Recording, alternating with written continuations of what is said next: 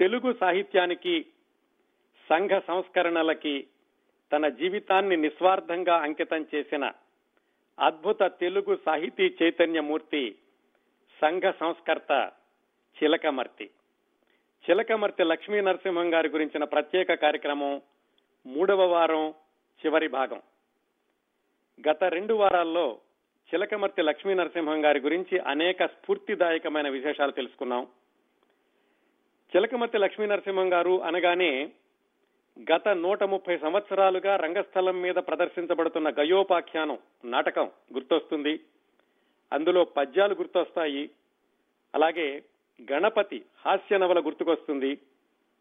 కానీ నిజానికి చిలకమర్తి వారు అనేక నాటకాలు వ్రాశారు నవలలు వ్రాశారు కథలు వ్రాశారు జీవిత చరిత్రలు వ్రాశారు శతకాలు వ్రాశారు ఆశువుగా పద్యాలు చెప్పారు హాస్య గల్పికలు వ్రాశారు ఇంగ్లీషు నుంచి అనువాదాలు చేశారు సాహిత్య పత్రికలకి సంపాదకత్వం వహించారు.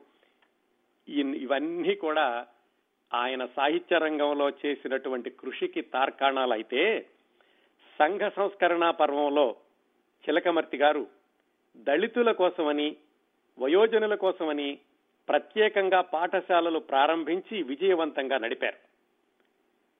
దళితుల్ని ఇంట్లో ఉంచుకుని విద్య నేర్పించారు ఉచితంగా. వీరేశలింగం గారు ప్రారంభించిన వితంతు వివాహాలు లాంటి కార్యక్రమాలని వీరేశలింగం గారు మరణించాక మరింత ముందుకు తీసుకెళ్ళారు చిలకమర్తి లక్ష్మీ నరసింహం గారు.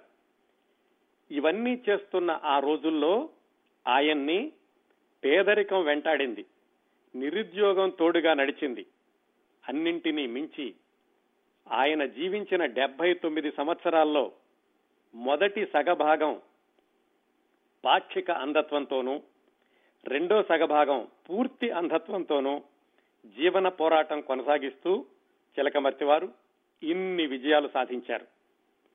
గత రెండు వారాల్లో తెలుసుకున్న వారి జీవిత చిత్రాన్ని సంక్షిప్తంగా చూసి ఆ తరువాత ఈనాటి కార్యక్రమంలోకి వెళదాం. పద్దెనిమిది వందల అరవై ఏడులో జన్మించిన చిలకమర్తి వారు పద్దెనిమిది వందల ఎనభై తొమ్మిది వరకు అంటే ఆయనకి ఇరవై ఇరవై రెండు సంవత్సరాల వయసు వచ్చే వరకు కూడా చదువుకోవడానికి కనీసం మెట్రిక్ అయినా పాస్ అవ్వడానికి ఎన్నో ఇబ్బందులు పడ్డారు. పద్దెనిమిది వందల ఎనభై తొమ్మిది నుంచి పద్దెనిమిది వందల తొంభై తొమ్మిది వరకు అంటే ఇరవై రెండు సంవత్సరాల వయసు నుంచి ముప్పై రెండు సంవత్సరాల వయసు వచ్చే వరకు ఆయన ఆ మధ్యలో నాటక రచయితగా నవలా రచయితగా ప్రసంగకర్తగా విపరీతమైన పేరు తెచ్చుకున్నారు. రెండు మూడు పాఠశాలల్లో ఉపాధ్యాయుడిగా కూడా ఉద్యోగం చేశారు. పద్దెనిమిది వందల తొంభై తొమ్మిది అంటే ఆయనకి ముప్పై రెండు సంవత్సరాల వయసులో ఉద్యోగం మానేశారు. ఆ తరువాత జీవితాంతం ఏ ఉద్యోగమో చేయలేదు. పద్దెనిమిది వందల తొంభై తొమ్మిది నుంచి పంతొమ్మిది వందల ఇరవై రెండు వరకు అంటే ఆయన ముప్పై రెండు సంవత్సరాల వయసు నుంచి యాభై ఐదు సంవత్సరాల వయసు వచ్చే వరకు దాదాపుగా పాతిక సంవత్సరాలు అనుకోండి. ఆ రోజుల్లో మూడు నాలుగు సాహిత్య పత్రిక పత్రికలను ప్రారంభించి సంపాదకత్వం వహించారు. ఒక ప్రింటింగ్ ప్రెస్ను కూడా ఏర్పరచుకున్నారు. దీనికి సమాంతరంగా మూడు పాఠశాలలు ప్రారంభించి విజయవంతంగా నడిపించారు. గుర్తుంచుకోవాల్సిన విషయం ఆయనకి నలభై సంవత్సరాల వయసు నుంచి అంటే సుమారుగా పంతొమ్మిది వందల ఏడో సంవత్సరం నుంచి పూర్తిగా కళ్ళు కనిపించడం మానివేశాయి. అలాంటి స్థితిలో ఆయన ఇన్ని విజయాలు సాధించారు. ఇంతవరకు గత రెండు వారాల్లో మాట్లాడుకున్నాం. పంతొమ్మిది వందల ఇరవై రెండు నుంచి పంతొమ్మిది వందల నలభై ఆరులో మరణించే వరకు ఆయన జీవితంలోని అంటే చివరి పాతిక సంవత్సరాల్లో జరిగిన సంఘటనలు ఆయన చివరి రోజులు అలాగే ఆయన సాహిత్యంలో నుంచి కొన్ని మత్సు తునకలు ఆ విశేషాలు ఈ రోజు చివరి భాగంలో మాట్లాడుకుందాం. పంతొమ్మిది వందల ఇరవై రెండుకి అంటే ఆయనకి యాభై ఐదు సంవత్సరాల వయసు వచ్చేసరికి ఆయన స్థాపించినటువంటి పత్రికలు స్కూళ్ళు వీటిల్లో కొన్నింటిని మూసేశారు కొన్నింటిని అమ్మేశారు.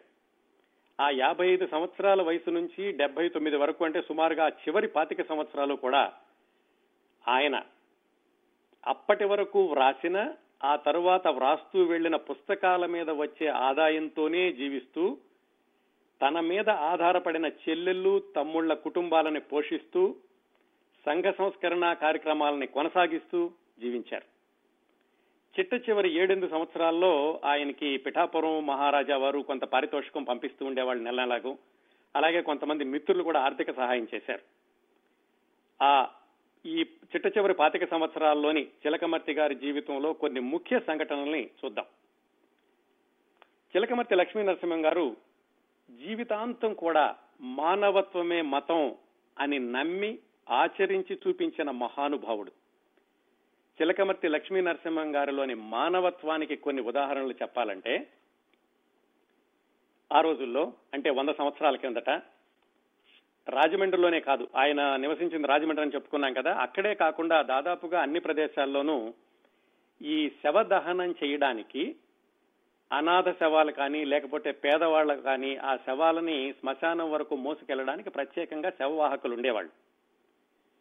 వాళ్ళు ఏం చేసేవాళ్ళంటే పరిస్థితిని బట్టి డబ్బులు ఎక్కువగా కావాలని అడిగేవాళ్ళు. సుమారుగా పదహారు రూపాయలు ఇరవై రూపాయలు ఇస్తే కానీ మేము శవాన్ని మోసుకెళ్ళము అని అంటూ ఉండేవాళ్ళు. అది చాలా ఇబ్బందికరంగా ఉండేది. ఆ రోజుల్లో పేదవాళ్ళకు కానీ ఒక మాదిరి వాళ్ళకి కానీ అనాథ శవాలకు కానీ కనీసం ఆ దహన సంస్కారాలు చేయడానికి శ్మశానాన్ని వరకు వెళ్ళడానికి కూడా చాలా ఇబ్బందిగా ఉండేది. అసలే ఆ ఆత్మీయులైనటువంటి మనిషి పోయి వాళ్ళు ఏడుస్తూ ఉంటే అదనంగా ఈ శవవాహకులు చేసేటటువంటి వీటితోటి వాళ్ళకి ఆ వ్యవహారాలు పూర్తిగా వీలయ్యాయి కాదు. ఇలాంటి విషయాలను మనం విశ్వనాథ సత్యనారాయణ గారి వేయి పడకల విషయంలో కూడా మాట్లాడుకున్నాం. ఆయన విశ్వనాథ సత్యనారాయణ గారి భార్య మరణించినప్పుడు కూడా పంతొమ్మిది వందల ముప్పై రెండు ప్రాంతాల్లో ఇలాంటి ఇబ్బందులు ఎదురైనాయి. మళ్ళీ మనం రాజమహేంద్రవరం చిలకమర్తి లక్ష్మీనరసింహం గారి దగ్గరికి వెళదాం. పంతొమ్మిది వందల నాలుగు ఐదు ఆ ప్రాంతంలో ఆయనకి ఇంకా కొంచెం కొంచెం చూపు తగ్గుతూ తగ్గుతూ వస్తోంది. ఇలాగా ఈ పేదవాళ్ళకి కానీ లేకపోతే డబ్బులు ఇచ్చుకోలేని వాళ్ళకి కానీ వాళ్ళ ఇంట్లో ఎవరైనా చనిపోతే ఆ శవాలను తీసుకెళ్ళడానికి ఇబ్బందిగా ఉంది అని చెప్పి చిలకమర్తి లక్ష్మీ నరసింహం గారు అలాగే కందుకూరి వెంకటరత్నం గారు చెరువు సోమయాజులు గారు చిలుకూరి వీరభద్రరావు గారు మరికొంతమంది మిత్రులు వీళ్ళందరూ కలిసి మన మిత్రుల ఇళ్ళలో ఏమైనా మరణాలు జరిగినా కానీ అనాథ శవాలకు కానీ నిరుపేదలకు కానీ మన అందరం కలిసి సహాయం చేద్దాము అని వాళ్ళొక బృందం లాగా ఏర్పడి పంతొమ్మిది వందల నాలుగు నుంచి అలా అందరికీ సహాయం చేస్తూ ఉండేవాళ్ళు. సహాయం అంటే ఇదిగో చనిపోయినటువంటి మృతదేహాలని శ్మశానానికి తీసుకెళ్ళడం ఏమాత్రం వాళ్ళకి డబ్బులు ఖర్చు కాకుండా చూడడం ఆ కార్యక్రమానికి. అలాంటివన్నీ కూడా ఈ నలుగురు ఐదుగురు కలిసి చేస్తూ ఉండేవాళ్ళు. ఒకటి గుర్తుపెట్టుకోవాలండి చిలకమర్తి లక్ష్మీనరసింహం గారు ఇవన్నీ చేసేటప్పుడు ఈ ఒక్క కార్యక్రమమే మాత్రమే కాదు ఆయన చేసింది.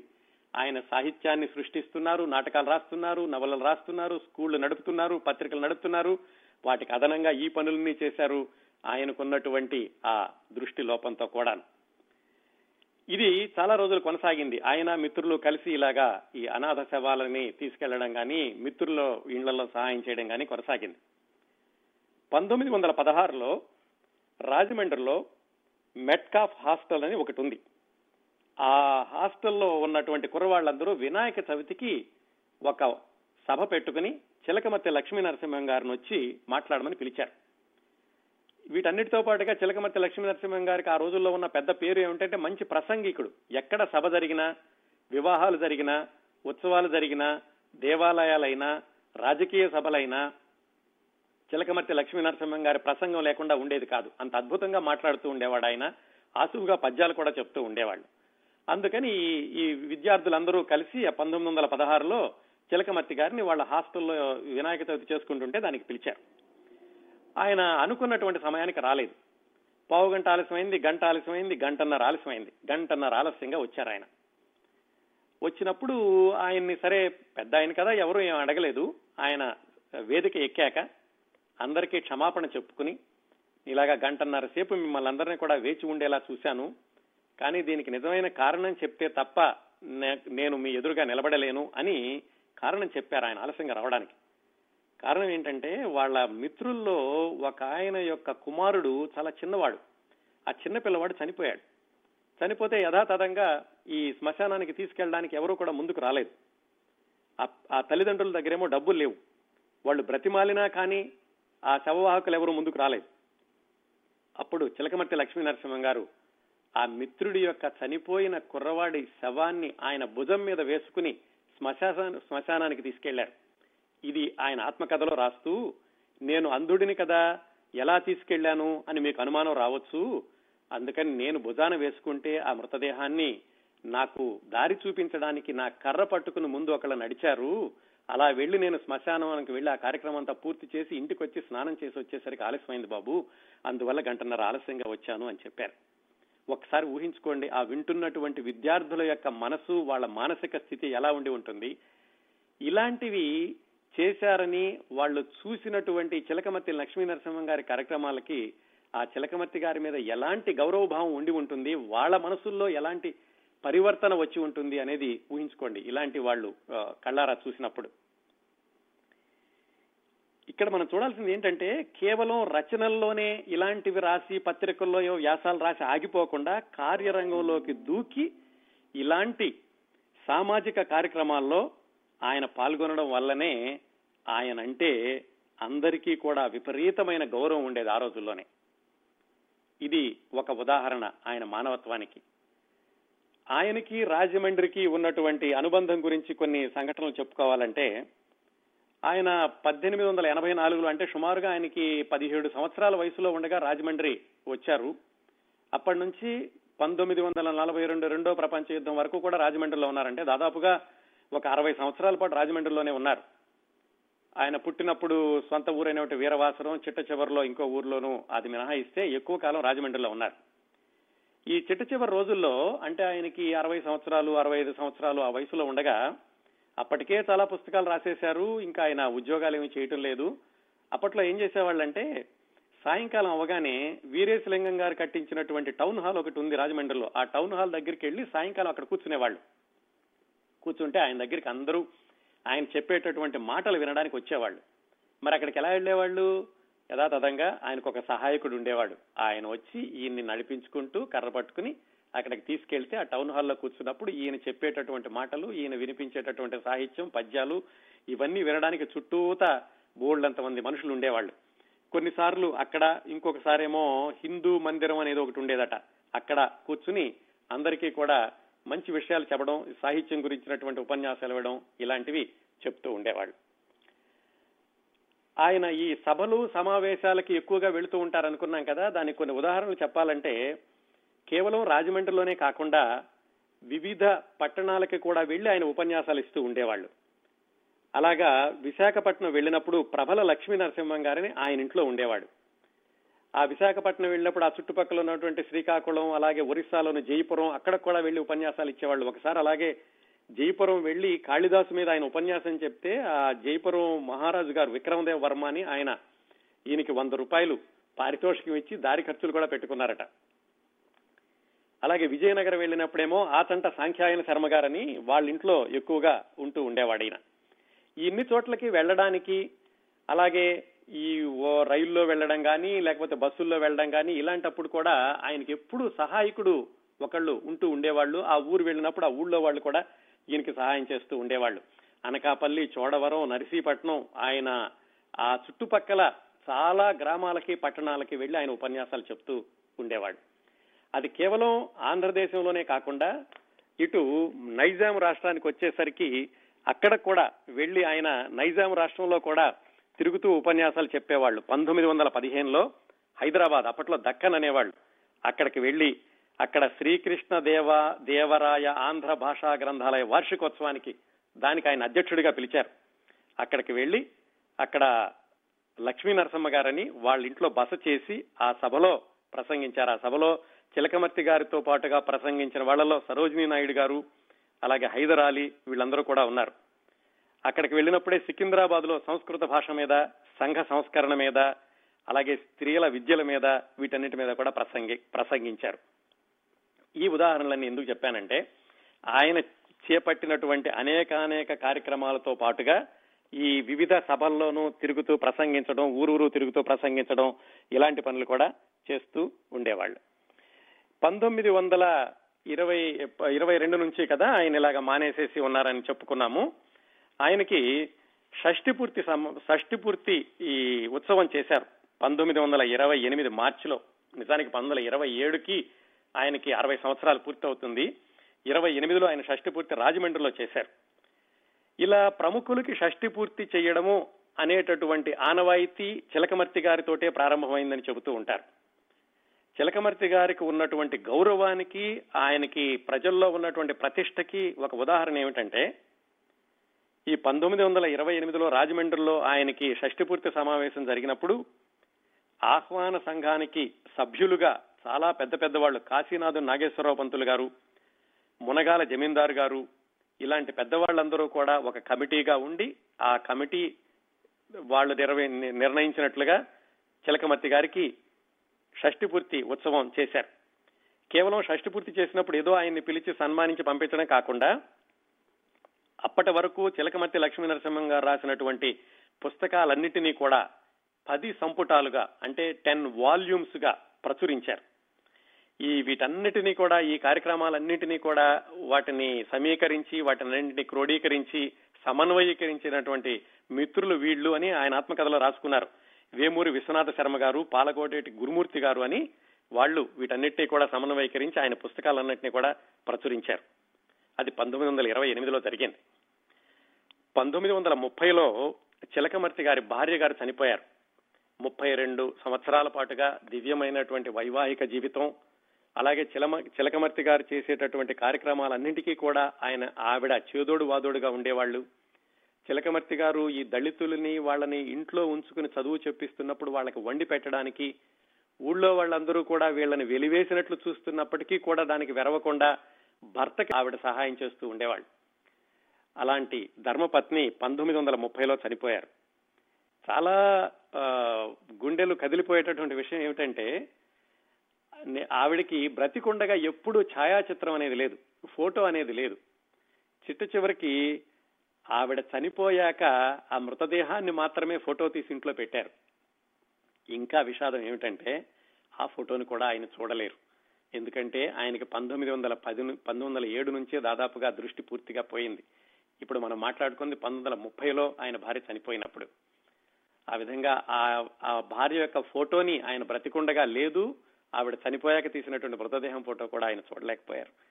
ఇన్ని కష్టాలు ఇన్ని విషాదాలు ఎన్నో బాధ్యతలు ఉన్నప్పటికీ కూడా ఆయన కర్తవ్య దీక్ష అనే అనే దాన్ని మాత్రం ఎప్పుడూ మర్చిపోలేదండి. అందుకనే ఇలాంటి జీవితాల్లో మనకు కనిపించేటటువంటి ఈ స్ఫూర్తిదాయకం స్ఫూర్తిదాయకం అంటూ ఉంటాను చూడండి ఇదిగో ఇలాంటివే కనిపిస్తూ ఉంటాయి. ఎన్ని కష్టాలు వచ్చినా కానీ ఆ సంకల్ప శుద్ధి ఆ సంకల్పం అనే దానికి అడ్డు రాకుండా చూసుకోవడం జీవితమే పోరాటం అయినప్పటికీ ఆ పోరాటంలో దీన్ని కూడా ఒక భాగంగా చేసుకుని ముందుకెళ్ళడం ఇవన్నీ కూడా చిలకమర్తి లక్ష్మీ నరసింహం గారి జీవితం మనకి ఇచ్చేటటువంటి స్ఫూర్తి పాఠాలు. ఆయన బ్రతికుండగానే ఆయన మిత్రులందరూ కలిసి ఆయన ఛాయాచిత్రాన్ని అంటే ఒక పెద్ద తైలవర్ణ పటాన్ని ఛాయాచిత్రం కాదు ఆయన ఒక పెయింటింగ్ని రాజమండ్రిలో ఒక హాల్లో పెడదాము అని భావించారు. అయితే ఆయన చెప్పారు నేనేమి చేయలేదు నేను చాలా చిన్నవాడిని నా ఫోటో ఎందుకు? అని ఆయన ఒప్పుకోలేదు. కాకపోతే మిత్రులందరూ కలిసి టౌన్ హాల్లో ఆయన ఆయన పెయింటింగ్ పెడదామని నిర్ణయించుకున్నారు. దానికి వడ్డాది సుబ్బారాయుడు అని ఆయన చాలా ప్రముఖంగా పూనుకుని చిలకమర్తి లక్ష్మీ నరసింహ గారిని ఒప్పించి దానికోసం అయ్యేటటువంటి ధనం వాటిని విరాళాలు సేకరించడం ఇలాంటి ప్రారంభించాక ఆయన మధ్యలో చనిపోయారు వడ్డాది సుబ్బారాయుడు గారు. ఈయనకి ఎలా ఎప్పుడు ఇష్టం లేదు. చిలకమర్తి లక్ష్మీ నరసింహం గారికి ఎలాగా ఫోటో పెట్టించుకోవడం ఇలాంటివి. అప్పుడు ఆ వడ్డాది సుబ్బారాయుడు గారి శిష్యుడు ఒక ఆయన చెరుకువాడ వెంకటరామయ్య అని ఆయన కూడా చిలకమర్తి గారికి మిత్రుడే. ఆయన మరి కొంతమంది కలిసి ఎలాగైనా సరే ఆ వడ్డాది సుబ్బారాయుడు గారు ప్రారంభించినటువంటి చిలకమత్తి లక్ష్మీ నరసింహం గారి తైలవర్ణ చిత్రాన్ని ఆ టౌన్ హాల్లో పెట్టడం అనే కార్యక్రమాన్ని ముందుకు తీసుకెళ్ళి వాళ్ళు చాలా శ్రమపడి డబ్బులు పోగు చేసి ఒక ఆయన ఆయిల్ పెయింటింగ్ ఒకటి గీయించారు.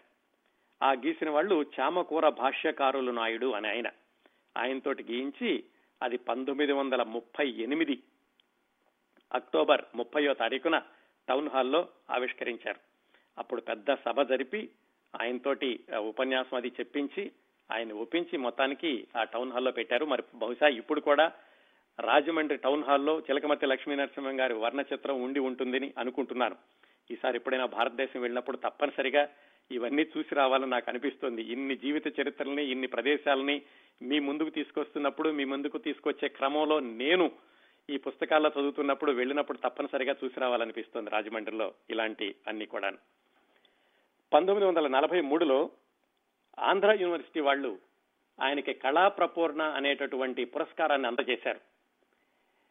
ఆ అక్కడికి వెళ్ళడానికి ఆయనకి ఆరోగ్యం అంతగా సహకరించలేదు. పంతొమ్మిది వందల నలభై మూడు అంటే దాదాపుగా ఆయనకి డెబ్బై సంవత్సరాలు దాటిపోయింది.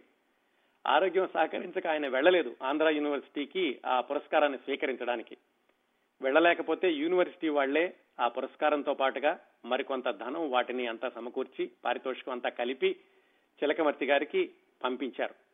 అందుకనే చిలకమూర్తి గారు అక్కడికి వెళ్ళకపోయినప్పటికీ కూడా ఆయన గురించి వ్రాసేటప్పుడు కళాప్రపూర్ణ చిలకమర్తి లక్ష్మీ నరసింహం గారు అని వ్రాస్తూ ఉంటారు. ఇవన్నీ జరిగినాయండి. పంతొమ్మిది వందల ఇరవై రెండు నుంచి పంతొమ్మిది వందల నలభై రెండు వరకు ఆయన రాజమండ్రిలో ఉన్నప్పుడు ఈ సంఘ సేవా కార్యక్రమాలు ఇవన్నీ జరిగినాయి. ఇవన్నీ జరుగుతూ ఉన్నప్పుడు చెప్పుకున్నాం కదా ఆయనకి మరి ఈ జీవనోపాధి ఎలా గడిచేది అంటే ఆయన పుస్తకాల మీద వచ్చేటటువంటి ఆదాయం. ఆ పుస్తకాలు ప్రచురించడానికి ఒక్కొక్కళ్ళు ఐదు సంవత్సరాలకి పది సంవత్సరాలకి వాటిని ఒక కాంట్రాక్ట్ కింద తీసుకుని ఆయనకు కొంత ధనం అంటూ ఇచ్చేవాళ్ళు. ఆయనకి సంతానం లేదు. కానీ ఆ చెల్లెల యొక్క సంతానము తమ్ముడి యొక్క సంతానాన్ని కూడా ఆయనే పోషిస్తూ ఉండేవాళ్ళు. వాళ్ళందరినీ కూడా పోషించడానికని ఆయనకు వచ్చే ఈ పారితోషికాన్ని దాన్ని ఆయన వాడుకుంటూ ఉండేవాళ్ళు. పంతొమ్మిది వందల నలభై రెండులో రెండవ ప్రపంచ యుద్ధం వచ్చినప్పుడు కాకినాడ మీద మద్రాసు మీద బాంబులు పడతాయని ఆ వదంతులు ఉండాయి అందుకని రాజమండ్రి మీద కూడా బాంబులు పడతాయేమోనని పంతొమ్మిది వందల నలభై రెండులో చిలకమర్తి గారు ఆ దగ్గరలో ఉన్నటువంటి కాకరపర్రు వెళ్ళారు ఎందుకంటే కాకరపర్రులో వాళ్ళ మేనల్లుడు ఒక ఆయన ఉన్నారనమాట అందుకని ఆ తణుకు దగ్గరలో ఉన్నటువంటి కాకరపర్రుకి వెళ్ళారు అక్కడికి వెళ్ళినప్పుడు కూడా ఆ ఊళ్ళు వాళ్ళందరూ చిలకమర్తి గారు వాళ్ళ ఊరు వచ్చారు అని వాళ్ళు ఎంతో సంబరాలు చేసుకుని సన్మానించి గొప్ప సభ చేశారు. ఆయన్ని పల్లకీలో ఊరేగిస్తూ తీసుకెళ్ళారు. ఆ సభలో పల్లకీలో కూర్చోబెట్టి వేద పండితులు స్వస్తి చెబుతూ ఉంటే ప్రతి గుమ్మం దగ్గర చిలకమర్తి గారికి హారతులు ఇచ్చారు. ఎవరు? పెద్ద పెద్ద చదువుకున్నాళ్ళు. ఆ రోజుల్లోనే బిఏ ఎంఏ చదువుకున్న వాళ్ళు పల్లకీలు బోయీలు కాకుండా వాళ్ళే మేం మోస్తాము అని చెప్పి ఈ చిలకమర్తి గారిని ఊరంతా కూడా ఊరేగించారు. సాధారణంగా ఎలా ఉంటుందంటే ఆ ఊళ్ళల్లో ఆ నాటి వాతావరణంతో పరిచయం ఉన్న వాళ్ళకి తెలుస్తుంది. భగవంతుణ్ణి అంటే దేవుడి విగ్రహాన్ని ఊరేగిస్తూ ప్రతి ఇంటి దగ్గర ఆగితే వాళ్ళు కొబ్బరికాయ కొట్టడం హారతలు ఇవ్వడం ఇలాంటివి చేస్తారు. అది చిలకమతి లక్ష్మీ నరసింహం గారికి చేశారు. ఎంత గౌరవం అండి. కవులంటేను సంఘ సంస్కర్తలంటేను నిజాయితీ గల మనుషులంటేను అంత గౌరవంగా ఉండేవాళ్ళు ఆ రోజుల్లో. ఇదంతా కూడా ఆయన పంతొమ్మిది వందల నలభై రెండులో కాకరపర్రు వెళ్ళినప్పుడు జరిగింది. కాకరపర్రులో వాళ్ళ మేనల్లుడి గారి ఇంటి దగ్గర ఉన్నారు. చిట్ట చివరి వరకు కూడా అక్కడే ఉన్నారు ఆ మధ్యలోనే ఆయన జీవిత చరిత్ర రాశారు. ఆ జీవిత చరిత్ర ఆయన వ్రాయడానికి వెనకాల ఉన్నటువంటి నేపథ్యం ఏమిటంటే చిలకమర్తి గారికి పంతొమ్మిది వందల ఇరవై ఎనిమిదిలో షష్ఠి పూర్తి జరిగినప్పుడు ఆ షష్ఠి పూర్తి సభలో మునగాల రాజుగారు రాజా నాయని వెంకట రంగారావు అని ఆయన అడిగారు చిలకమర్తి గారిని. ఏమండి మీరు ఇన్ని ఘనకార్యాలు చేశారు ఇంత సాహిత్యం సృష్టించారు మీ స్వీయ చరిత్ర రాస్తే బాగుంటుంది ముందు తరాల వారికి కాస్త ఆదర్శంగా ఉంటుంది అని అడిగారు. ఆ తర్వాత ఆయనతో పాటుగా అంటే చిలకమర్తి గారితో పాటుగా పనిచేసినటువంటి కొంతమంది ఉపాధ్యాయులు కూడా అడిగారు. అయితే చిలకమర్తి గారు అన్నారట నేను ఏ విధమైన ఘనకార్యాలు చేసి ఎరగను? నేను చాలా సామాన్యుణ్ణి నాలాంటి వాడి చరిత్ర రాస్తే లోకానికి ఏమి ఉపయోగము? ఎంత వినయమండి? అని అన్నారట ఆయన. అని ఆ విషయం గురించి పట్టించుకోలేదు. కాకపోతే ఆయన మిత్రులు ఒక ఇద్దరు వాళ్ళ పేర్లు ఏమిటంటే విస్స అప్పారావు గారు రాయసం వెంకట శివుడు గారు. వీళ్ళిద్దరూ కూడా కనపడినప్పుడల్లా చిలకమర్తి గారిని అడుగుతూ ఉండేవాళ్ళు ఏమిటి మీరు ఎంతవరకు రాశారు ఎంతవరకు రాశారు? అని. కనపడినప్పుడల్లా ఈయనేమో ఇంకా ప్రారంభించలేదు ప్రారంభించలేదు అని అంటున్నారు. వాళ్ళు ఇలాగా ఒక పది సంవత్సరాలు గడిచింది. మేము అడిగినప్పుడల్లా కనపడినప్పుడల్లా అడుగుతున్నాము అడిగినప్పుడల్లా మీరేమో ఇంకా మొదలు పెట్టలేదు అంటున్నారు. అసలు ఏమిటి కారణం చెప్పండి అని అడిగారు. చివరికి ఆయన చెప్పలేక చెప్పలేక అది నిజమైన కారణం చెప్పారు. కారణం ఏమిటంటే అయ్యా నాకు పిఠాపురం మహారాజా వారు పరమ దయాళులై నెలకు ముప్పై రూపాయలు జీతం ఇచ్చుతున్నారు ఆయన వ్రాసిన దాన్ని యథాతథంగా చదువుతున్నానండి. పిఠాపురం మహారాజా వారు నాకు నెలకు ముప్పై ఐదు రూపాయలు జీతం ఇచ్చుతున్నారు నా మీద అనేకులు ఆధారపడి ఉండటచే ఆ సొమ్ము చాలక ఇబ్బంది పడుతున్నాను. నేను అందుడను ఇతర శరీర దౌర్బల్యము కలవాడనాగుడ చేత నాకు అన్నపానాదులు సమకూర్చడానికి నన్ను ఈవలకు ఆవలకు తీసుకువెళ్ళడానికి మనుషులు కావాలని కదా. నాకు రాజమహేంద్రవరంలో స్వంతముగా ఇల్లు లేకపోవటచే కాపురం ఉన్న ఇంటికి అద్దె ఇవ్వాలని కదా? అందుచేత నాకు సొమ్ము చాలక మనస్థిమితము లేదు. నిర్విచారముగా నిర్మలములైన మనస్సుతో వ్రాయవలసిన గ్రంథము చిక్కులలో పడి మనస్థిమితము లేని ఎట్లు వ్రాయగలను? నాకు నెలకు అరవది రూపాయలు ఉన్నా కానీ నెల గడవదు. అందుచేత నేను వ్రాయచాలను క్షమింపుడు అని ఆ బాల్యమిత్రులకి ఆయన మనసు విప్పి చెప్పుకున్నారు. ఎంత జాలి వేస్తుందో కదా అన్ని పుస్తకాలు రాసి అంత సంఘ సంస్కరణలు చేసి స్కూళ్ళు పెట్టి ఎంతో మందికి చదువులు చెప్పించిన ఆయన ఆ చివరి దశలో ఆయనకి అద్దెక కూడా లేక మహారాజా వారు ఇచ్చినటువంటి ముప్పై రూపాయలతో ఆ పెద్ద కుటుంబాన్ని ఏది చెల్లెలు తమ్ముళ్ళ కుటుంబాన్ని అంతటిని కూడా గడుపుతూ ఉండేవాళ్ళు. ఈ కారణం చెప్పినప్పుడు వాళ్ళ మిత్రులు అన్న ఏమన్నారంటే అయ్యో ఇంతకాలం నేను మీకు ఏదో మహారాజా గారు ఇస్తున్నారు కదా జరుగుతోంది అనుకున్నాము ఈ విషయం ఎప్పుడో చెప్పాల్సింది. అయితే మీకు మరొక ముప్పై రూపాయలు ఇచ్చేటటువంటి ఏర్పాటు మేము చేస్తాము మీరు జీవిత చరిత్ర రాయడం ప్రారంభించండి అన్నారు. అది కూడా చాలా గొప్ప స్నేహం అండి. ఎవరో ఆయన జీవిత చరిత్ర ఏమవుతుందిలే అని ఊరుకోకుండా వాళ్ళు మహారాజా గారు ఎంత ఇస్తే అంతా వాళ్ళు ఇచ్చి ఆయనతోటి జీవిత చరిత్ర ప్రారంభించమని చెప్పారు. అప్పుడు చిలకమర్తి లక్ష్మీనరసింహ గారు ఇంకా రాజమండ్రిలోనే ఉన్నారు. ఆగస్ట్ మార్చి పద్దెనిమిది పంతొమ్మిది వందల నలభై రెండున ఆయన స్వీయ చరిత్ర రాయడానికి శ్రీకారం చుట్టారు. అప్పటికి ఆయన దగ్గర ఒక గుమస్తా ఉండేవాళ్ళు. ఆ గుమస్తా దొనపర్తి సత్యనారాయణ అని ఆయన తోటి రాయించడం ప్రారంభించారు. ఎందుకంటే ఈయన చూడలేరు కదా ఆయన చెబుతుంటే ఆ గుమస్తా రాస్తూ ఉండేవాళ్ళు. అలాగా దాదాపుగా ఒక తొంభై ఐదు పేజీలు రాజమండ్రిలో ఉండగా రాశారు. ఆ రాసినప్పుడు ఆయన కూడా చెప్పుకున్నారు స్వీయ చరిత్రలు వ్రాయు వారికి వారి వారి దినచర్యా గ్రంథములు ఇతర సహాయములు ఉండెను. నేను అంధుడను అగుటము చేత నాకు ఇలాంటి దినచర్యా గ్రంథములు వ్రాయలేకపోతిని. అందువల్ల నేను అలాంటివేమీ లేవు కాబట్టి భగవంతుడు నాకు ఇచ్చినటువంటి జ్ఞాపశక్తిని బట్టి డెబ్బై సంవత్సరాల చరిత్ర వ్రాయవలసి వచ్చింది అని చెప్పుకున్నారు ఆయన. ఆ విధంగా అక్కడ రాయడం ప్రారంభించాక అక్కడి నుంచి ఆ రెండో ప్రపంచ యుద్ధం వస్తుందేమోనని భయంతో కాకరపరు వెళ్ళిపోయాక కాకరపరులో కొనసాగించారు. కాకరపరులో రాసినప్పుడు వాళ్ళ మేనల్లుడు ఈయనకి సహాయం చేస్తూ ఉండేవాళ్ళు ఈయన చెప్పిందల్లా రాయడానికి. ఆ విధంగా దాదాపుగా నాలుగు నెలల్లో కేవలం దాదాపుగా కాదండి కేవలం నాలుగు నెలల్లో ఎనిమిది వందల యాభై పేజీలు వ్రాతలో ఉండేలాగా ఆయన స్వీయ చరిత్రని డిక్టేట్ చేస్తే వాళ్ళ మేనలుడిగా రాశారు. ఆ విధంగా తయారైంది ఆయన డెబ్బై ఐదవ సంవత్సరంలో వ్రాసుకున్నటువంటి జీవిత చరిత్ర. ఈ జీవిత చరిత్ర కేవలం చిలకమర్తి లక్ష్మీనరసింహం గారి వ్యక్తిగత విశేషాలు ఆయన వివాహము ఆయన ఆయన బాధ్యతలు ఇలాంటివే కాదండి. ఆయన దాంట్లో రాసినప్పుడు ఆనాటి సామాజిక రాజకీయ ఆర్థిక పరిస్థితులు చాలా రాశారు. ఆయన జీవిత చరిత్ర చదువుతుంటే మనకి రాజమండ్రి చరిత్ర తెలుస్తుంది. ఆ రోజుల్లో రైళ్ళు ఎప్పుడు మొదలయ్యాయో తెలుస్తుంది. ఆ రోజుల్లో రవాణా సౌకర్యాలు ఎలా ఉన్నాయో తెలుస్తుంది. అలాగే వీరేశలింగం గారు చేసినటువంటి కార్యక్రమాలకి ప్రజల నుంచి ఎలాంటి మద్దతు వచ్చేది ఎలాంటి వ్యతిరేకత వచ్చేది ఇలాంటి విషయాలన్నీ తెలుస్తాయి. అందువల్ల చిలకమర్తి లక్ష్మీ నరసింహం గారి యొక్క జీవిత చరిత్ర చదవడం అంటే ఆ డెబ్బై సంవత్సరాల ఆంధ్రదేశపు చరిత్ర అనుకోవచ్చండి. బాగా నచ్చిన పుస్తకాలు చెప్పండి అంటే గొల్లపూడి మారుతిరావు గారు ఎప్పుడు ఒక పుస్తకాన్ని చెప్తూ ఉంటారు. డెబ్బై ఐదు సంవత్సరాల వయసులో చార్లీ చాప్లిన్ రాసినటువంటి ఆయన ఆత్మకథ రాసుకున్న ఆత్మకథ. నేను దానికి ఇంకోటి కూడా చేరుస్తాను.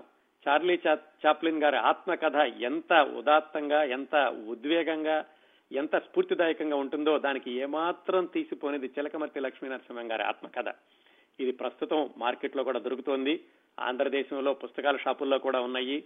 మీకు ఏమాత్రం అవకాశం వచ్చినా తప్పనిసరిగా తప్పనిసరిగా చదవాల్సిన పుస్తకం చిలకమర్తి లక్ష్మీ నరసింహం గారి జీవిత చరిత్ర. అదండి ఆయన స్వీయ చరిత్ర వెనకాల ఉన్నటువంటి కథ. అలాగే స్వీయ చరిత్రలో ఇంకా చాలా విశేషాలు ఉన్నాయి ఆయన రాసినటువంటి సంఘటనల జీవితంలో సంఘటనలు కానీ ఆయన పరిసరాల్లో సంఘటనలు కానీ అప్పట్లో సమాజంలో జరిగినవి కానీ చాలా స్ఫూర్తిదాయకంగానే ఉండడమే కాకుండా చాలా సమాచారం కూడా మనకి అందిస్తూ ఉంటాయి. చిలకమతి లక్ష్మీ నరసింహం గారిలో ఉన్నటువంటి ఇంకొక కోణం ఏంటంటే ఆయన మిత్రులు. చిన్నప్పటి నుంచి కూడా చాలా మంది మిత్రులు ఉంటే ఉండేవాళ్ళు.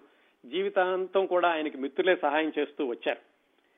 చిట్ట చివరిలో ఆయనకి పంతొమ్మిది వందల నలభై రెండు ఈ కాకరపర్రు వెళ్ళిపోయాక రాజమండ్రిలో ఆయన గయోపాఖ్యానం నాటకాన్ని ప్రదర్శింపచేసి దానికి వచ్చినటువంటి ఆదాయాన్నంతటినీ వాళ్ళు ఒక చోట ఎక్కడో బ్యాంకులోనే ఎక్కడో వేసి దాని మీద వచ్చేటటువంటి వడ్డీని నెల నెలా కూడా చిలకమర్తి గారికి అందేలాగా చేశారు. అలాగే ఈయన రాసినటువంటి స్వీయ చరిత్రని ఆంధ్రప్రదేశ్ అభ్యుత రచతల సంఘం అరసం అనేవాళ్ళు వాళ్ళు ప్రచురించి దానికి బెజవాడలో గొప్ప సభ ఏర్పాటు చేసి ఈయనకి ఏడు వందల యాభై రూపాయలు ఇచ్చి గౌరవించారు. ఆ తర్వాత గుంటూరులో కొంతమంది ఈయనకి సన్మానం చేసి నెలకే నలభై రూపాయల చొప్పున ఈయనకి పంపిస్తూ ఉండేవాళ్ళు. అలాగే రాజమండ్రిలో కర్రా మామూళ్ళయ్య అని అలాగే కొంతమంది మిత్రులు కలిసి వాళ్ళు కూడా నెలకి ఇంత అని పంపిస్తూ ఉండేవాళ్ళు. ఇంకా ఈ పిఠాపురం మహారాజా గారు ఎలాగో ఇస్తారని చెప్పుకున్నాం కదా ఇంతమంది ఆయనకి సహాయం చేస్తూ ఉండేవాళ్ళు చెట్టు చివరిలోను. ఇది ఆయనకు వచ్చేటటువంటి పదో పరకో ఆ ఆదాయమే కాకుండా ఇవన్నీ కూడా చేస్తూ ఉండేవాళ్ళు.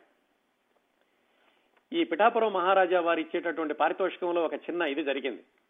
ఏంటంటే చిలకమర్తి గారు అందరికీ సహాయం చేస్తారు ఆయన మానవత్వం అని చెప్పుకున్నాం కదా. ఆయన ఏం చేశారంటే ఒక మిత్రుడికి ఈయన హామీ ఉండి పిఠాపురం మహారాజా గారి దగ్గర నాలుగు వేలు ఎంతో అప్పు ఇప్పించారు. ఆ మిత్రుడు కట్టలేకపోయాడు. మధ్యలో ఎవరో ఉన్నారు. ఈయన పిఠాపురం రాజా గారితో మాట్లాడలేదు. మధ్యలో ఎవరో ఉండి రాజా గారితో ఇప్పించారు. ఆ మిత్రుడు కట్టలేకపోయేసరికి ఆ మధ్యలో ఉన్నాయన నువ్వు కట్టి తీరాల్సిందే అన్నారు. మరి ఈయనకేమో ఈయన దగ్గర లేకే కదా ఆయన మహారాజా గారితో ఇప్పించింది. తప్పనిసరి పరిస్థితుల్లో ఆ మహారాజా గారికి ఈయనకి ఇస్తున్నటువంటి అరవై రూపాయలంతో పారితోషికం ఇస్తే దానిలో సగం మళ్ళీ ఆ బాకీ తీర్చడానికి కడుతూ ఉండేవాళ్ళు. ఇన్ని ఇబ్బందులు ఉంటూ ఉండేయండి. ఎప్పుడు కూడా జీవితం పూలబాట కాదు ఆయనకి. మొట్టమొదటి నుంచి కూడా కష్టాలతోటి వీటితోటి కొనసాగిస్తూనే ఉన్నారు. ఆ కష్టాల్లోనే ఇన్ని విజయాలని కూడా ఆయన సాధించారు. చివరికి ఆయన పంతొమ్మిది వందల నలభై ఆరులో మరణించారు. జూన్ పదిహేడో తారీఖున ఆ కాకరపర్లోనే మరణించారు. చిట్ట చివరిలో అనుకుంటూ ఉండేవాళ్ళట. ఎప్పుడైనా కానీ రాజమండ్రి వెళ్ళాలి ఇన్ని సంవత్సరాలు జీవించినటువంటి రాజమండ్రిలో వెళ్ళి ఒకసారి ఆ ప్రదేశాలన్నీ చూడ చూసుకోవాలి అనుకుంటూ ఉండేవాళ్ళట కానీ ఆ కోరిక మాత్రం నెరవేరలేదు. చిట్ట చివరి వరకు కాకరపరిలోనే ఉన్నారు. ఆ విధంగా ఒక మహాపురుషుడి యొక్క అవతారం పరిసమాప్తమైంది పంతొమ్మిది వందల నలభై ఆరు జూన్ పదిహేడో తారీఖున. ఇంకా కార్యక్రమం చివరిలో చిలకమర్తి లక్ష్మీ నరసింహం గారి సాహిత్యంలో నుంచి కొద్ది కొద్ది ముఖ్యమైనటువంటి అంశాలని చూద్దాం మనకున్నటువంటి కొద్ది సమయంలోనూ. ముఖ్యంగా చిలకమర్తి లక్ష్మీ నరసింహం గారు అంటే అందరికీ గుర్తొచ్చేది గయోపాఖ్యానం నాటకం అనుకున్నాం కదా. ఈ గయోపాఖ్యానం నాటకం మరి నూట ముప్పై సంవత్సరాలుగా వేస్తున్నారు దాన్ని. ఆయన పద్దెనిమిది వందల ఎనభై తొమ్మిదిలో మొట్టమొదటిసారిగా రాస్తే పంతొమ్మిది వందల తొమ్మిదిలో మళ్ళీ దాన్ని తిరగరాశారు అంటే కొన్ని పద్యాలు తగ్గించి మరి కొన్ని పద్యాలు చేర్చి కొన్ని పద్యాలను మళ్ళా తిరగరాసి పంతొమ్మిది వందల తొమ్మిదిలో మరొక పుస్తకం వేశారు. ఇప్పుడు రంగస్థలం మీద అందరూ ఆడేటటువంటి గయోపాఖ్యానం ఆ పంతొమ్మిది వందల తొమ్మిదిలో చిలకమర్తి లక్ష్మీ నరసింహం గారు వేసినటువంటి ప్రచురణ అన్నమాట. ఆ గయోపాఖ్యాన నాటకం ఎందుకు అంతగా ఆకట్టుకుంది ఇప్పటికీ కూడా ఎందుకు నచ్చుతోంది అంటే అది తీసుకున్నటువంటి పాత్రలు భారతంలోని పాత్రలే అయినప్పటికీ కూడా కథ నడిపినటువంటి విధానం ఈ మధ్యతరగతి జీవితాల మధ్యతరగతి సంసారాలను గుర్తుకు తెస్తూ ఉంటుంది. మాయాబజార్ విజయవంతం అవడం వెనకాల కూడా అదే రహస్యం ఉంది. ఏమిటంటే అందులో ఉండేటటువంటి సన్నివేశాలు సంఘటనలు మామూలు మనుషుల యొక్క కుటుంబాల్లో కుటుంబ సంబంధ బాంధవ్యాల్లో కనిపిస్తూ ఉంటాయి. ఈ గయోపాఖ్యానం లేదా కృష్ణార్జున యుద్ధం దీనిలో కూడా అదే కనిపిస్తూ ఉంటుంది. బావా బావమరుదులు వాళ్ళిద్దరికీ తగాదాలు రావడం దేనివల్ల ఈ చెల్లెలు వెళ్ళి అన్నను చెప్పడం అన్న వెళ్ళి మీ ఆయనకి చెప్పుకోమండం ఇలాంటివన్నీ కూడా మామూలు కుటుంబాల్లో కనిపించేవి కదా? అలాంటి ఆ మానవ సంబంధాలని మానవ సంబంధాల్లో ఉండేటటువంటి ఆ భావోద్వేగాలని కూడా చిలకమర్తి లక్ష్మీ నరసింహం గారు అద్భుతంగా పద్యాల రూపంలోనూ సంభాషణ రూపంలోనూ ఈ గయోపాఖ్యంలో పెట్టారు. అందుకనే గయోపాఖ్యానం నాటకం అప్పటికీ ఇప్పటికీ కూడా అంతగా ప్రజలను ఆకర్షిస్తూ ఉంటుంది. అందులో ఈ ఒకళ్ళనొకళ్ళు సాధించుకోవడం ఈ అన్న మీ అన్నయ్య దగ్గరికి వెళ్ళి అడిగి రావచ్చు కదా అని అర్జునుడు చెప్పడం అక్కడికి వెళితే కృష్ణుడేమో అంతేలే ఆడవాళ్ళు ఏముంది ఒకసారి పెళ్ళయ్యాక వెళ్ళిపోయి భర్తతోటే ఉంటారు కన్నవాళ్ళు గుర్తు రాగలరు కదా అంటూ చెప్పడం దానికి చక్కటి పద్యాలు రాశారు ఆయన. సారె చీరలు నగలును తాళగొనుచు పుట్టు నిండ్లు గుల్లలు చేసిపోయి సతులు తుదకు మగని పక్షమున చేరి ఎదురగుదురు. మగనిపై కూర్మి అధికంబుగా మగవకెప్పుడు. అంతేలే మీ ఆడవాళ్ళకి ఎప్పుడు భర్త మీద ఎక్కువ ప్రేమ ఉంటుంది మా దగ్గర నుంచినేమో పుట్టిటి నుంచి అన్ని తీసుకెళ్తారు. చివరికి భర్త తరఫున నిలుస్తారు అని కృష్ణుడు తన దగ్గరకు వచ్చినటువంటి సుభద్రతో చెప్తూ ఉంటాడు. అలాగే అర్జునుడు కూడా మీ అన్నయ్య దగ్గరికి వెళ్తాం మీ అన్నయ్య అంటే ప్రేమ అని అర్జునుడు కూడా అంటూ ఉంటాడు. ఇలాంటివన్నీ కూడా ఉన్నాయి. అలాగే కృష్ణుడు అర్జునుడు వాళ్ళిద్దరూ కూడా ఒకళ్ళనొకళ్ళు వాదించుకునేటప్పుడు అర్జునుడు అంటాడు కృష్ణుణ్ణి "అల్- నేను నీ అంతటి వాణ్ణి కానులే అని అన్యాపదేశంగా కృష్ణుడిని పొగుడుతున్నట్టుగా తిడుతూ ఒక పద్యం రాశారు ఆయన. అల్లుడా రమ్మని ఆదరమ్మున విల్వ పంపు మామను పట్టి చంపగలమే.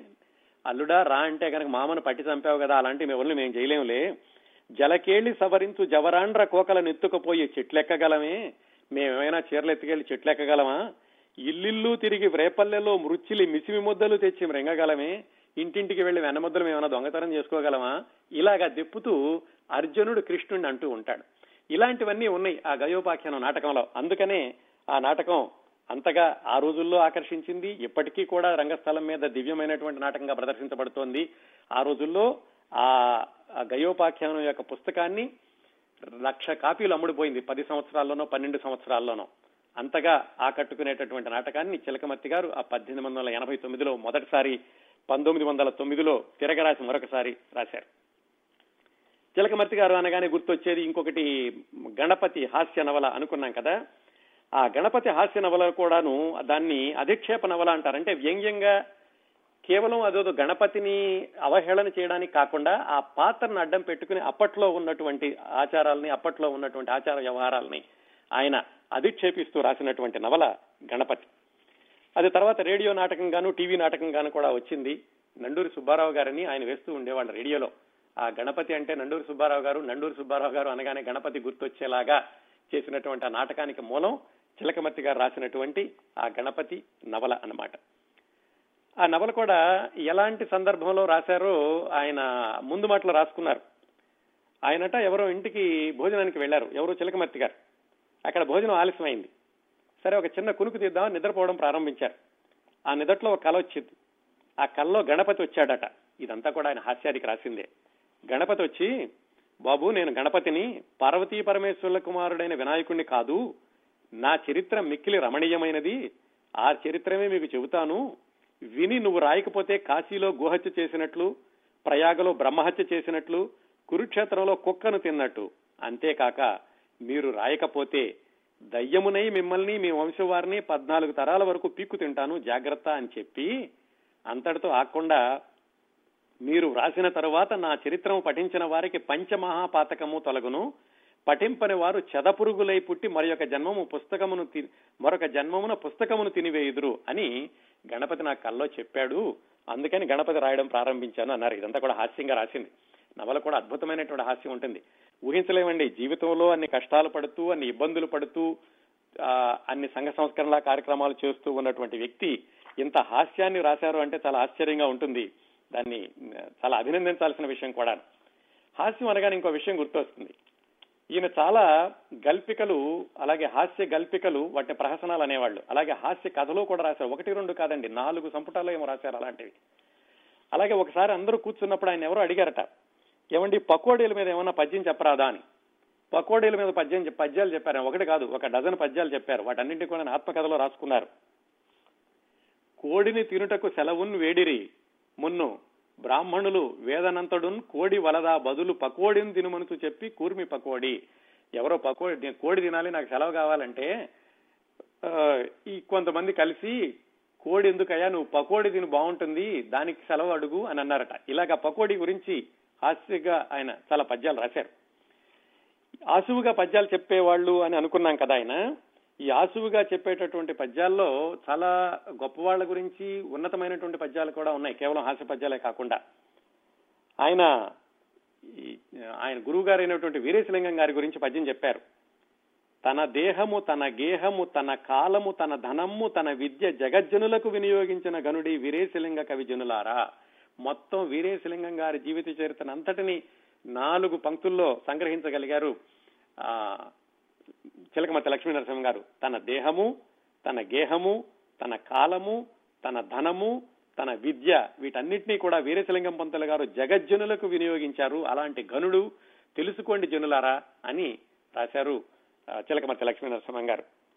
అలాగే టంగుటూరు ప్రకాశం పంతులు గారు చిలకమర్తి లక్ష్మీ నరసింహం గారికి చిరకాల మిత్రుడు. ఆయన ఇరవై సంవత్సరాల వయసు నుంచి కూడా చిట్ట చివరి వరకు కూడా అంటే టంగుటూరు ప్రకాశం పంతులు గారు ఆయన మంత్రిగా చేస్తున్నప్పుడు కూడా రాజమండ్రి వెళ్ళినప్పుడు ఈ చిలకమర్తి లక్ష్మీనరసింహ గారిని ఖచ్చితంగా కలుసుకుంటూ ఉండేవాళ్ళు. ఆ టంగుటూరు ప్రకాశం పంతులు గారి గురించి ఆయన చక్కటి పద్యం రాశారు. ఈగ వ్రాలిన కాని వేగ జారిడునట్లు మువ్వంపు కురులను దువ్వినాడు. ఈ టంగుటూరు ప్రకాశం పంతులు గారి కురులు ఎలా ఉండేయంటే ఈగ వాలితే జారిపోయేటట్టుగా ఉండేయట. వరలలాటమునందు తిరుచూర్ణ రేఖను ముద్దుగారుడు భంగి దిద్దినాడు. అరుణ పల్లవ మట్లు కరము రంజిల్లు చెంగావి వస్త్రంబు కట్టినాడు. చార లంగరు భాను చక్కగా ధరించి వలెవాటు కండువా వైచినాడు. చెవుల సందున గిరజాలు చిందులాడ మగము మీదను చిరునవ్వు మొలకలెత్త టంగుటూరి ప్రకాశము రంగు మెరయ ధవళగిరి తీర్థమునకు తరలివచ్చే అని తన చిరకాల మిత్రుడైనటువంటి టంగుటూరు ప్రకాశం పంతులు గారి గురించి రాసుకున్నారు. ఇంకో విశేషం ఏమిటంటే టంగుటూరు ప్రకాశం పంతులు గారు అప్పట్లో లండన్ వెళ్ళి చదువుకుని వచ్చారు. చదువుకుని వచ్చినప్పుడు అక్కట్లో ఉన్నటువంటి హిందువులందరూ కూడా ఈయన దేశ సముద్రాలు దాటి వెళ్ళాడు కాబట్టి ఈయన బహిష్కరించాలి అన్నారు. అయితే ఆయన వెనక్కి వచ్చాక ఈయన ఆప్తమిత్రుడు కదా అందుకని ఆయన గౌరవార్థం జరిగినటువంటి విందులో చిలకమతి లక్ష్మీ నరసింహం గారు కూడా పాల్గొన్నారు. ఆయన ఆ విందులో పాల్గొన్నాడు అని చెప్పేసి చిలకమతి లక్ష్మీ నరసింహం గారిని ఆ విందులో పాల్గొన్న వాళ్ళందరినీ కూడా బహిష్కరించారు. ఆ బహిష్కరించినప్పుడు వాదోపవాదాలు జరిగినాయి. చాలా మంది వచ్చి సభలు పెట్టారు. దాంట్లో చిలకమతి లక్ష్మీ నరసింహం గారు కూడా వాదించారు. ఇవన్నీ ఒక ఎత్తు అయితే చిలకమర్తి లక్ష్మీ నరసింహం గారి తల్లి గారు చనిపోయినప్పుడు కర్మ చేయడానికి ఎవరు కూడా ముందుకు రాలేదు.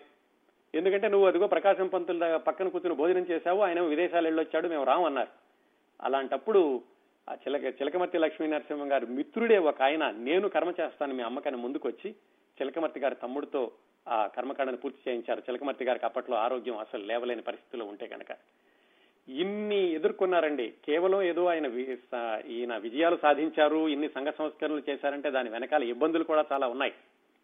ఆయన చేసే పనులకి విమర్శించే వాళ్ళు వెలివేసే వాళ్ళు ఆయన్ని అవమానం చేయాలని చూసేవాళ్ళు ఆటంకాలు కలిగించాలని చూసేవాళ్ళు చాలా మంది ఉన్నారు. వాటన్నిటిని కూడా తట్టుకుంటూ ఆయన కొనసాగారు.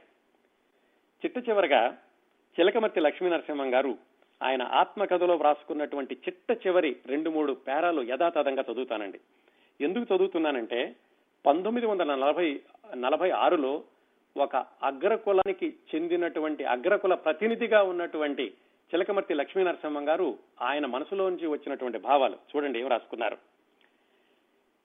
దేశము అభివృద్ధి పొందవలెనన్న తీవ్ర దేశాభిమానము స్వార్థ త్యాగము స్త్రీలు అనక పురుషులు అనక ఆబాల గోపాలకి ఉండవలసిందే.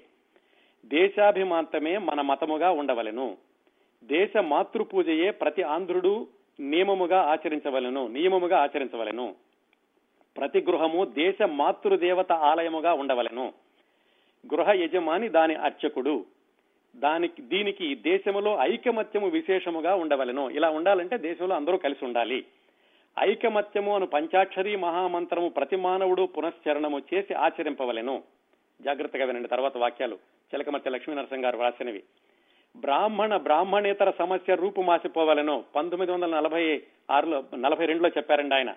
బ్రాహ్మణ బ్రాహ్మణేతర సమస్య రూపుమాసిపోవలెను హిందూ మహమ్మదీయ సమస్య కూడా సమసిపోవలెను.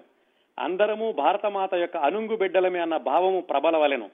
విశ్వమానవ సౌభ్రాతృత్వము ఉపన్యాసముల వలన గ్రంథముల వలన సమర్థులైన వారు దేశమునకు ప్రబోధము చేయవలెను. హిందువులు మహమ్మదీయులు బ్రాహ్మణులు బ్రాహ్మణేతరులు నిమ్న జాతులు వేల కొలది ఏండ్ల నుండి ఇక్కడే పుట్టి ఇక్కడే పెరిగి ఇక్కడ గాలి పీల్చి ఇక్కడ నీరు త్రావి ఇక్కడ పాడి పంటలను అనుభవించి భారత మాతృ స్తన్యపానం చేసి ఇచ్చటనే వర్ధిల్లిరి. పరస్పర ద్వేషములు వినాశన కారకములు కానీ శ్రేయోదాయకములు కావు. పేద సాధలను భేదం ఉండకూడదు. శ్రీరాముడు ఎవరు? బ్రాహ్మణేతరుడు కాడా? వారలను భగవంతుడని అన్ని వర్ణముల వారు పూజించటలేదా పన్నిద్దరు ఆళ్వార్లలో పెక్కుండ్రు బ్రాహ్మణేతరులు లేరా? వారిని దేవతార్చన పెట్టిలో ఉంచుకుని పూజించుటలేదా భారతము బ్రాహ్మణేతరులైన బ్రాహ్మణేతరులైన పాండవుల చరిత్రమే కదా? దానికి పంచమ వేదము అని పేరు పెట్టి దానిని బ్రాహ్మణులు పారాయణం చేయటలేదా విశ్వామిత్రుడు బ్రాహ్మణేతరుడు కాడా మహాపవిత్రమైన గాయత్రి మంత్రం అతడు నిర్మించినది కాదా? వేదవ్యాసుడెవరు? పల్లెదాని కొడుకు. అతడే పంచమ వేద రచయిత. అతడే నాలుగు వేదములు విభజించను. అతడే పద్దెనిమిది పురాణములు రచించను. అతడే బ్రహ్మజ్ఞాన గర్భితములైన బ్రహ్మసూత్రములు రచించను. వాటినన్నిటినీ బ్రాహ్మణులు శిరసావహించటలేదా? బ్రాహ్మణేతరులు ఎవరు బ్రాహ్మణులెవరు? చలికి వానకు ఎండకు లెక్కసేయక నేలదున్ని పంటలు పండించి మనకు అన్నము పెట్టిన వారెవరు? బ్రాహ్మణేతర సోదరులు కాదా? ఒక కుటుంబములోని వారు తలకు ఒక పనిని పూని కుటుంబ రక్షణము చేసుకున్నట్లు దేశమునందలి అన్ని జాతుల వారు తలకు ఒక పరిశ్రమను పూని దేశ రక్షణము చేయవలదా? అది మన కర్తవ్యము కాదా? జ్ఞానము గల మనుషులు హీనమైన పశువులు కుక్కలు వలె కొట్లాడుకొనట పాట్లాడు పోట్లాడుకొనట ధర్మమా? జంతువులకు మనకు భేదం ఉండవలదా ఐకమత్యము సర్వార్థ సాధకము. ఐకమత్యం ఉండట చేతనే కదా గాలికి ఎగిరిపోవు గడ్డిపోచలు ఒంటిగా నిలబడి మదపు టేనుకును బంధింపగలవు.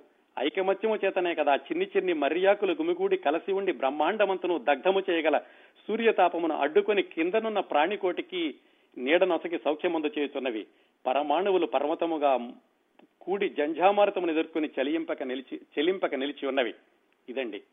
చిలకమర్తి లక్ష్మీ నరసింహం గారు తన ఆత్మకథలో చిట్ట చివరగా రాసుకున్నటువంటి రెండు మూడు పారాగ్రాఫ్లు మీకు చదివి వినిపించాను. పంతొమ్మిది వందల నలభై రెండులో అంటే ఆయనకి డెబ్బై ఐదు సంవత్సరాల వయసులో ఒక అగ్రకుల ప్రతినిధిగా ఉన్నటువంటి చిలకమర్తి లక్ష్మీ నరసింహం గారు ఈ కుల భేదాలు ఉండకూడదు అని బ్రాహ్మణులు బ్రాహ్మణేతరులు ఉండకూడదని సాక్ష్యాలతో సహా ఆయన మనస వాచ కర్మణ నమ్మి ఆచరించి చూపించినటువంటి మహానుభావుడు చిలకమర్తి లక్ష్మీ నరసింహం గారు. ఆయన చెప్పినటువంటి ఈ భావాల్లో ఏ కొంచెమైనా కొంతమంది అయినా కానీ అర్థం చేసుకుని ఈ రోజుకి కూడా ఆ భావాల్ని కొనసాగించగలిగితే చిలకమర్తి లక్ష్మీ నరసింహం గారి జీవితంలో ఉన్నటువంటి స్ఫూర్తి మనకి అర్థమైనట్లుగా సార్థకం అవుతుంది ఇదండి చిలకమర్తి లక్ష్మీ నరసింహం గారి జీవిత విశేషాలు. కొంతవరకు అందించగలిగాను ఇంకా చాలా ఉన్నాయి. ఆయన రచనలన్నీ కూడా పూర్తిగా సమీక్షిస్తే మనకి చాలా కొద్ది వారాలు కొన్ని నెలలు కూడా కావాలి. మీకు చెప్పేది ఏమిటంటే తప్పనిసరిగా ఆయన ఆత్మకథ ముందుగా చదవండి. ఆ తర్వాత ఆయన వ్రాసినటువంటి ఈ నవలలు అలాంటివి కూడా చదవండి. ఆనాటి పరిస్థితులు నూట ఇరవై సంవత్సరాల కిందట నూట యాభై సంవత్సరాల క్రిందట చిలకమతి లక్ష్మీ నరసింహం గారు ఆయనకున్నటువంటి అన్ని అవరోధాలని ఆటంకాలని అధిగమిస్తూ జీవిత పోరాటాన్ని కొనసాగిస్తూ ఎన్ని అద్భుతమైనటువంటి కార్యక్రమాలు చేశారో తెలుస్తుంది. ఆ స్ఫూర్తి మనల్ని కూడా కదిలిస్తుంది.